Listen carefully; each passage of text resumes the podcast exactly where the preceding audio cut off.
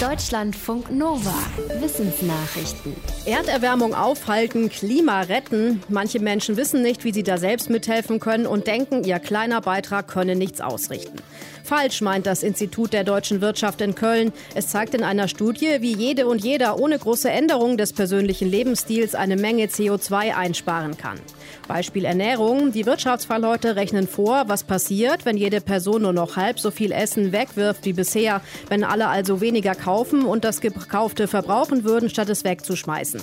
So würde insgesamt der Bedarf an Lebensmitteln sinken, es müsste weniger angebaut, transportiert und gekühlt werden.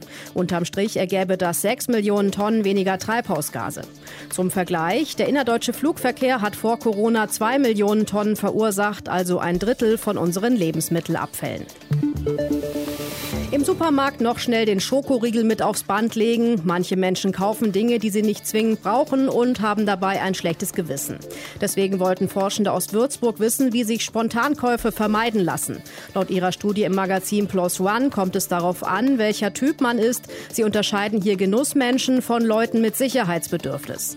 In Experimenten mit 250 Testpersonen zeigte sich, dass Genussmenschen spontan ins Regal greifen und nur einen geringen Reiz für unnötigen Konsum brauchen.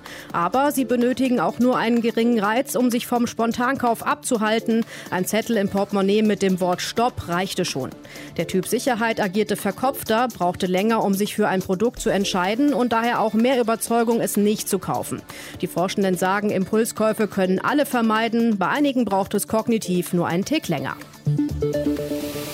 Manchmal machen Videospiele uns schlauer. Ein britisches Forschungsteam hat festgestellt, dass das Spiel Red Dead Redemption 2 offenbar dabei hilft, im echten Leben Tiere zu erkennen. Das haben Versuche mit fast 600 Menschen aus 55 verschiedenen Ländern ergeben. Von denen, die das Spiel gespielt hatten, konnten dreimal so viele Tiere erkennen wie in der Vergleichsgruppe. Am besten klappte das mit Tieren, die im Spiel nützlich sind, wie zum Beispiel bei Fischen, die man fangen und essen kann. Die Geschichte von Red Dead Redemption 2 spielt im Wilden Westen der USA im Jahr 1899 und enthält Simulationen von 200 Tieren wie Bären, Opossums oder Adlern.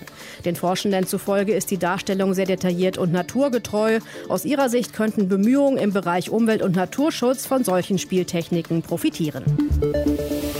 Evolutionär gesehen lässt der technische Fortschritt offenbar das Hirn schrumpfen.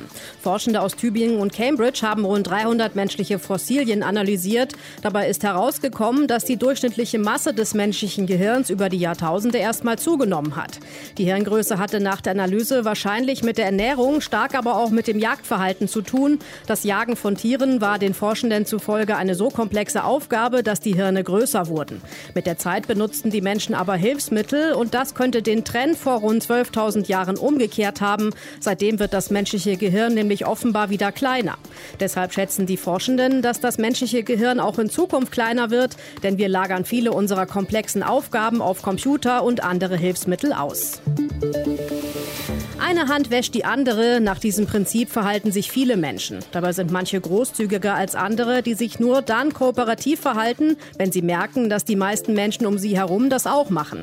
Doch wie bekommt man in einer Gruppe mehr Menschen dazu, sich kooperativ zu verhalten? US-Forschende haben zu der Frage eine Gruppe modelliert. In der dachten alle Personen, dass sich auch alle anderen kooperativ verhalten und handelten ebenso. Dann erfuhren die Menschen, dass es einige Unkooperative gab. Das führte bei manchen dazu, dass sie ihr Verhalten änderten und nicht mehr mitmachten oder die Gruppe sogar verließen.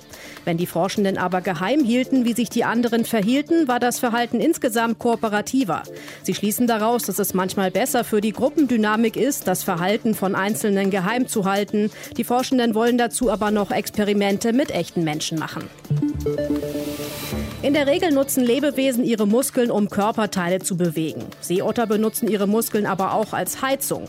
Forschende wollten schon länger wissen, wie die Tiere ihre Körper im kühlen Nordpazifik warm halten. Anders als Robben oder Wale haben sie nämlich keine dämmende Fettschicht, nur ein sehr dichtes Fell. An toten und lebenden Ottern untersuchten die Biologinnen und Biologen den Energiehaushalt der Tiere genauer und stellten fest, der Großteil der Stoffwechselenergie geht als Wärme verloren, statt für die Bewegung genutzt zu werden. Sie heizt die Seeotterkörper auf. Für ihre Heizung müssen die Seeotter aber viel tun. Sie müssen dreimal mehr fressen als andere Säugetiere, die ähnlich groß sind.